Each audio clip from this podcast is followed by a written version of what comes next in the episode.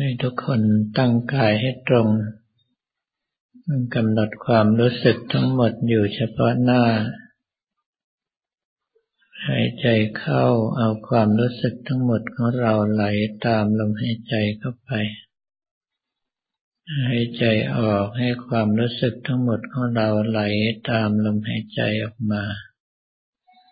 จะใช้คำภาวนาอย่างไรก็ได้ที่เราถนัดมาแต่เดิม วันนี้เป็นวันอาทิตย์ที่เจ็ดกันยายน พุทธศักราช 2557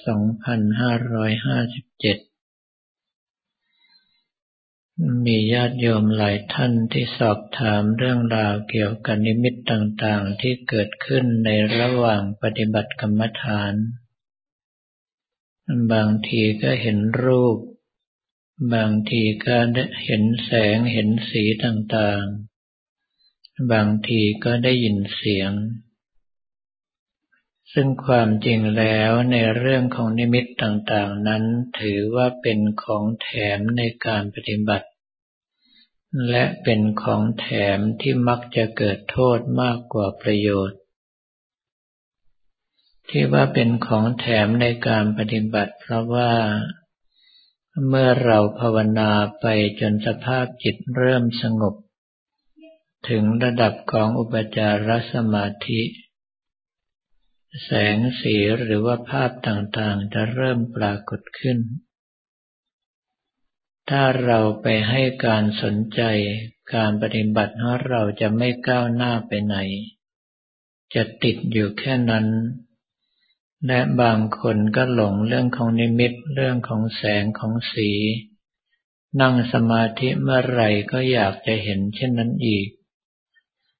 ถ้าอย่างนั้นในชีวิตนี้ของท่านจะไม่ได้เห็นอีกเลย เนื่องเพราะว่าจิตใจไปฟุ้งซ่านมุ่งมั่นที่จะได้เห็นอย่างที่เคยเห็นมา ส่วนนิมิตอีกประเภทหนึ่งนั้นเป็นนิมิตตามกองกรรมฐาน อย่างเช่นว่าเราปฏิบัติในกสินสิบ ก็ต้องใช้นิมิตต่างๆ ตามกองกสิน อย่างเช่นว่าใช้ดินเป็นนิมิตในปฐวีกสิน ใช้น้ำเป็นนิมิตของอาโปกสิน ใช้ไฟเป็นนิมิตของเตโชกสินเป็นต้น ถ้าลักษณะอย่างนั้นเมื่อนิมิตเกิดขึ้นแล้ว ก็ให้นึกถึง และภาวนาไปตามปกติ ประคับประคองสภาพจิตรักษานิมิตนั้นเอาไว้ ถ้าหากว่าเลือนหายไปก็ลืมตาดูวัตถุที่ใช้เป็นนิมิตแล้วหลับตาลงภาวนาใหม่ จนกระทั่งนิมิตนั้นติดตาติดใจ ไม่ว่าจะหลับตาก็เห็นลืมตาก็เห็น ถ้าอย่างนั้นเราก็เอาสติสมาธิของเราประคับประคองนิมิตเอาไว้ นิมิตเหล่านั้นก็จะค่อยๆเปลี่ยนสีไปตามลำดับสมาธิที่สูงขึ้นสูงขึ้น จนกระทั่งท้ายที่สุดก็เต็มกำลังคือสว่างเจิดจ้า เราก็อธิษฐานขอให้นิมิตนั้น ใหญ่ขึ้นเล็กลงหายไปหรือมาปรากฏได้ ถ้าสามารถทำเช่นนั้นได้เราก็อธิษฐานใช้ผลของกสินกองนั้น ๆ ได้ แต่ว่ามีนิมิตอยู่ประเภทหนึ่งสำหรับท่านทั้งหลายที่เคยฝึกกสินมาในอดีตคำว่าในอดีตนี้คือในชาติก่อนๆ เมื่อจิตเริ่มสงบนิมิตในกองกสินนั้น ๆ มักจะปรากฏขึ้น ดังนั้นจึงควรที่จะศึกษาในเรื่องของนิมิตตามกองกสินต่างๆ ไว้ให้ดี ถ้าไม่รู้จะศึกษาจากที่ไหน ก็ศึกษาจากคำพีพระวิสุทธิมรรคในส่วนของสมาธินิเทศ หรือว่าศึกษาเอาจาก คู่มือปฏิบัติกรรมฐานของหลวงพ่อวัดท่าสุง หรือศึกษาจากหนังสือกรรมฐานสี่สิบก็ได้ เราจะได้รู้ว่านิมิตลักษณะอย่างนี้อย่างนี้เป็นนิมิตที่เป็นไปตามกองกรรมฐาน ขณะเดียวกันนิมิตลักษณะอีกอย่างหนึ่งจะเป็นเรื่องของอุปกิเลสถ้าเราสามารถแยกแยะได้ เราก็รู้ว่านิมิตไหนควรจะรักษา และนิมิตไหนควรจะละแต่ว่าถ้าหากว่าเอาอย่างสายการปฏิบัติของหลวงปู่มั่นภูริทัตโต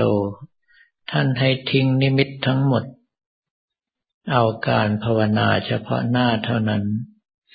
แต่ว่านิมิตก็เป็นเรื่องแปลก เรายิ่งไม่สนใจความผ่องใสชัดเจนก็ยิ่งมีมากขึ้นมากขึ้น แต่ว่าจะผ่องใสจะชัดเจนอย่างไรเราไม่ต้องสนใจ ถ้ายังมีลมหายใจอยู่ เราก็ดูลมหายใจของเราไป ถ้ายังมีคำภาวนาอยู่ เราก็กำหนดรู้คำภาวนาของเราไป ถ้าทำอย่างนี้จึงสามารถที่จะก้าวล่วงจากนิมิต ไม่ไปหลงติดอยู่จนกระทั่งเสียการปฏิบัติ แต่ถ้าหากว่าเป็นนิมิตตามกองกสินนั้นเป็นนิมิตที่ต้องรักษา ถึงเวลานิมิตจะมีการเปลี่ยนแปลงไปอย่างเช่นว่า เปลี่ยนเป็นสีเหลือง เป็นสีเหลืองอ่อน เป็นสีขาว เป็นสีขาวใส จนกระทั่งใสสว่างเจิดจ้าเป็นต้น สิ่งทั้งหลายเหล่านี้ถ้าหากว่าท่านศึกษาดีแล้ว ก็ไม่ต้องเสียเวลาไปถามว่าลักษณะที่ตนเองได้เห็น เสียงที่ตนเองได้ยินนี้คืออะไรเป็นอะไร เพราะว่าใจของเราจะจดจ่ออยู่กับการปฏิบัติธรรมของเราตรงหน้าเท่านั้นลำดับต่อไปก็ขอให้ทุกท่านตั้งใจภาวนาและพิจารณาตามอัธยาศัย จนกว่าได้รับสัญญาณบอกว่าหมดเวลา